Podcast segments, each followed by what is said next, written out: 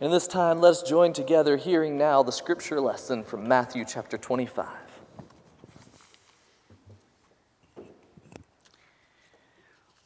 When the Son of Man comes in his glory and all the angels with him, then he will sit on the throne of his glory. All the nations will be gathered before him, and he will separate people one from another as a shepherd separates the sheep from the goats and he will put the sheep at his right hand and the goats at his left. Then the king will say to those at his right hand, Come, ye that are blessed by my Father, inherit the kingdom prepared for you from the foundation of the world. For I was hungry, and you gave me food. I was thirsty, and you gave me something to drink. I was a stranger, and you welcomed me. I was naked and you gave me clothing. I was sick and you took care of me. I was in prison and you visited me. Then the righteous will answer him Lord, when was it that we saw you hungry and gave you food, or thirsty and gave you something to drink? And when was it that we saw you as a stranger and welcomed you, or naked and gave you clothing? And when was it we saw you sick or in prison and visited you? And the king will answer them Truly, I tell you, just as you did it to one of the least of these who are members of my family, you did it to me. Then he will say to those to his left hand, You that are accursed, depart from me into the eternal fire prepared for the devil and his angels. For I was hungry, and you gave me no food. I was thirsty, and you gave me nothing to drink. I was a stranger, and you did not welcome me. Naked, and you did not give me clothing. Sick and in prison, and you did not visit me. Then they also will answer, Lord, when was it that we saw you hungry or thirsty, or a stranger or naked, or sick or in prison, and didn't take care of you? Then he will answer them, Truly I tell you, just as you did not do it to one of the least of these, you did not do it to me. And these will go away into eternal punishment, but the righteous into eternal life. This is the word of God for the people of God. Thanks, be to God. When the Son of Man comes in his glory and all the angels with him, then he will sit on the throne of his glory. We started this journey of legacy with Jesus talking about the kingdom of God. And it begins in Matthew chapter 24, the chapter before we, uh, we, we have been covering over the past few weeks, as, as Jesus is preparing for his impending uh, crucifixion, death, and burial, and then resurrection. And the disciples, this, this is kind of the last moments for them to be fed while Jesus is in mortal form. And so Jesus takes the disciples to the Mount of Olives, and this is before the Last Supper, uh, and the, the last of the teachings are coming. And, and, and Jesus takes them, takes them to the Mount of Olives and has this little mini Sermon on the Mount for just his disciples, the inner circle. You know, before it was the thousands, the multitudes, now it's just a few. And they gather together to hear these words, and Jesus begins talking about the kingdom of God and also the end times. And this mini Sermon on the Mount, the Sermon on the Mount of Olives, that is, concludes with this all too familiar passage from Matthew 25, 31 through 46, where all the nations are gathered before him, and he who separates them one from another as a shepherd separates the sheep from the goats. And he will put the sheep at his right hand and the goats at his left. We've had a few parables that have been similar coming up to this moment talking about the kingdom of God.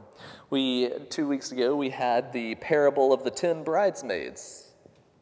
We uncovered that the kingdom of God is like those who are prepared, those who are willing to go the distance for God. Last week, we covered the parable of the talents and uncovered that The kingdom of God is like those who are active, that the kingdom of God is about investing rather than laziness. But this parable, if we could call it that, hits a little closer to home. It calls us out because Jesus is no longer just talking about people a long time ago in a galaxy far, far away. Jesus is talking directly to us and about us in this moment. So I will go ahead and say, uh, as we dive into this passage, this passage is exceptionally difficult to preach on.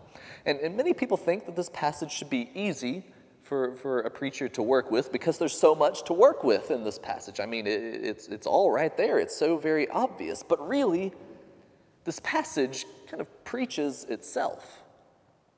Once you hear it, you know exactly what you need to do and exactly how it should inform your faith. In fact, I, I seriously did consider just getting up here today, reading the scripture, then sitting back down, and that being my sermon. But I figured I have the spotlight, so I can talk a little bit longer. No, I, uh, uh, otherwise, if, if, if, I, if I do try to handle this, this passage any more than that, it could end up feeling like talking in circles. Hear these words again.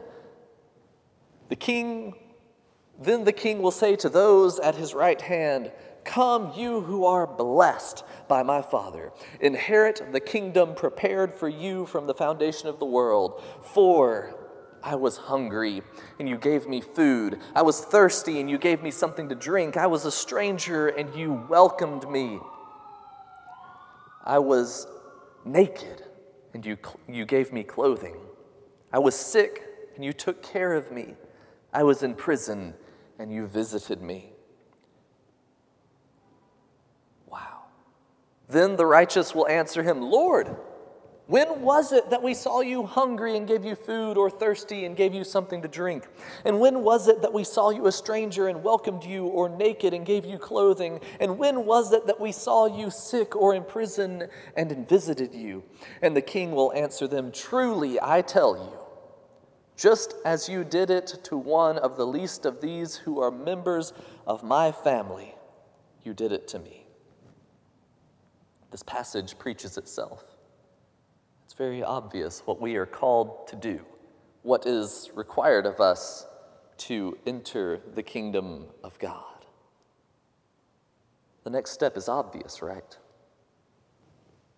We go and do this. However, there are a few things that I want to make sure that we don't miss out before we go and do this. For example, once again, just as we have had the previous two weeks, we have two different groups of people.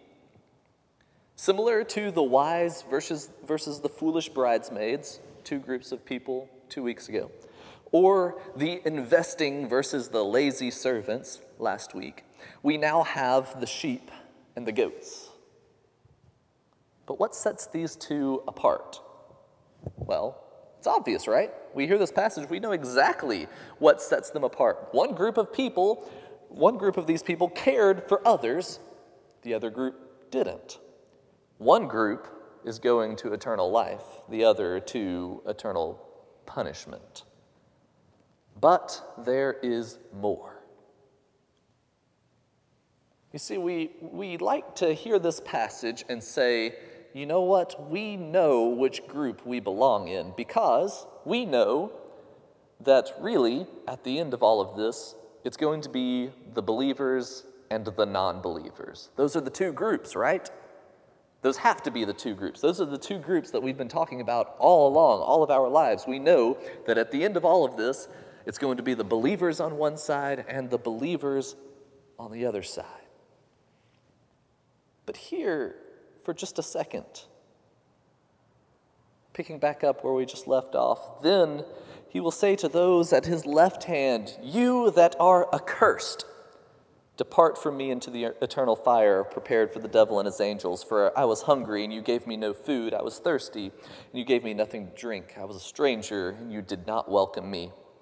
Naked, and you did not give me clothing, sick and in prison, and you did not visit me. Then they also will answer, Lord,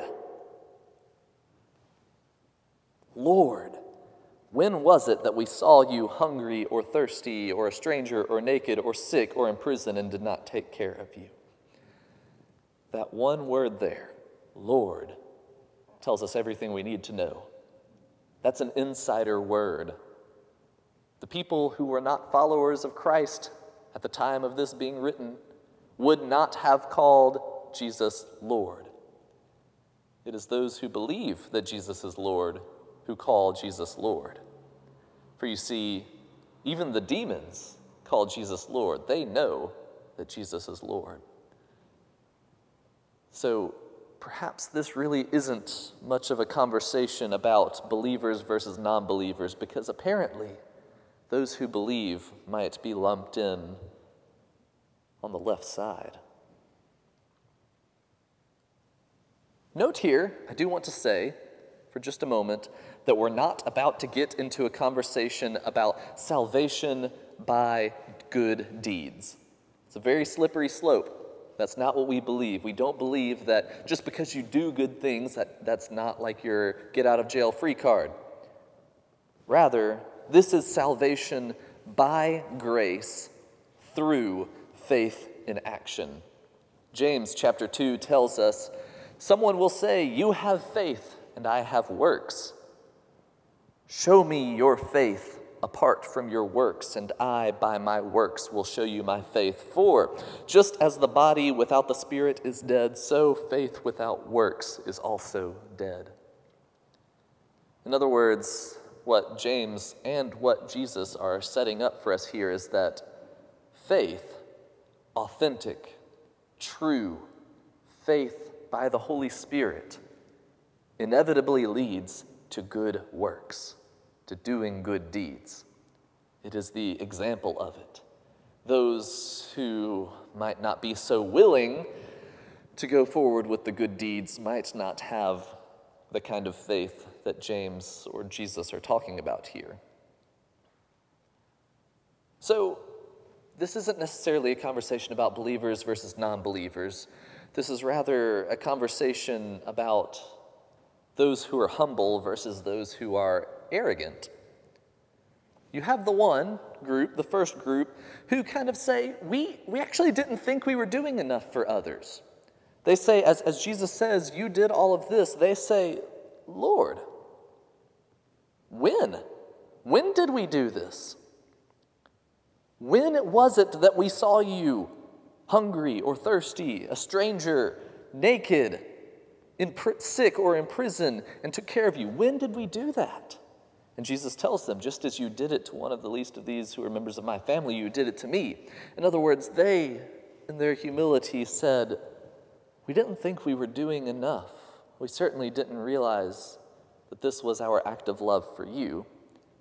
Versus the arrogant who kind of think we did more than enough already, right? For as Jesus says, You did not do this to me, they, all, they answered, Lord, when was it that we saw you hungry or thirsty or a stranger or naked or sick or in prison and did not take care of you? When did we not do that? Or when would we have seen you in order to do that? They are a bit more arrogant and think they have already done enough, or that it wasn't their responsibility to do.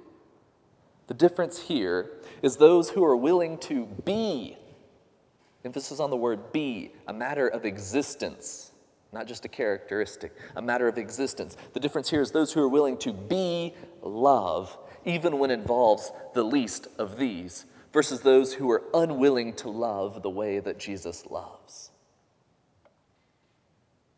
This passage preaches itself. But are we willing to hear what it's saying? Because this is calling us out. It's calling me out right now. I don't know how it's going to move me. I, I love this quote from uh, C.S. Lewis, and there's more to it than just this one line, but he starts by saying, Do not waste time bothering whether you love your neighbor. Act as if you did. It's a very interesting um, place we are in in our society. I mean, it's constant uh, bombardment with bad news, um, mostly revolving around political parties these days. This, this political party's the worst. No, this political party's the worst. And all along, we have this question lying in the middle of who do we care more about? This quote by C.S. Lewis challenges us not to worry, not to bother about whether or not we love our neighbor. He just says, go ahead and act as if you did. Don't bother the thought of it all. Just live it. Act as if you did. Because when we start saying, what about me?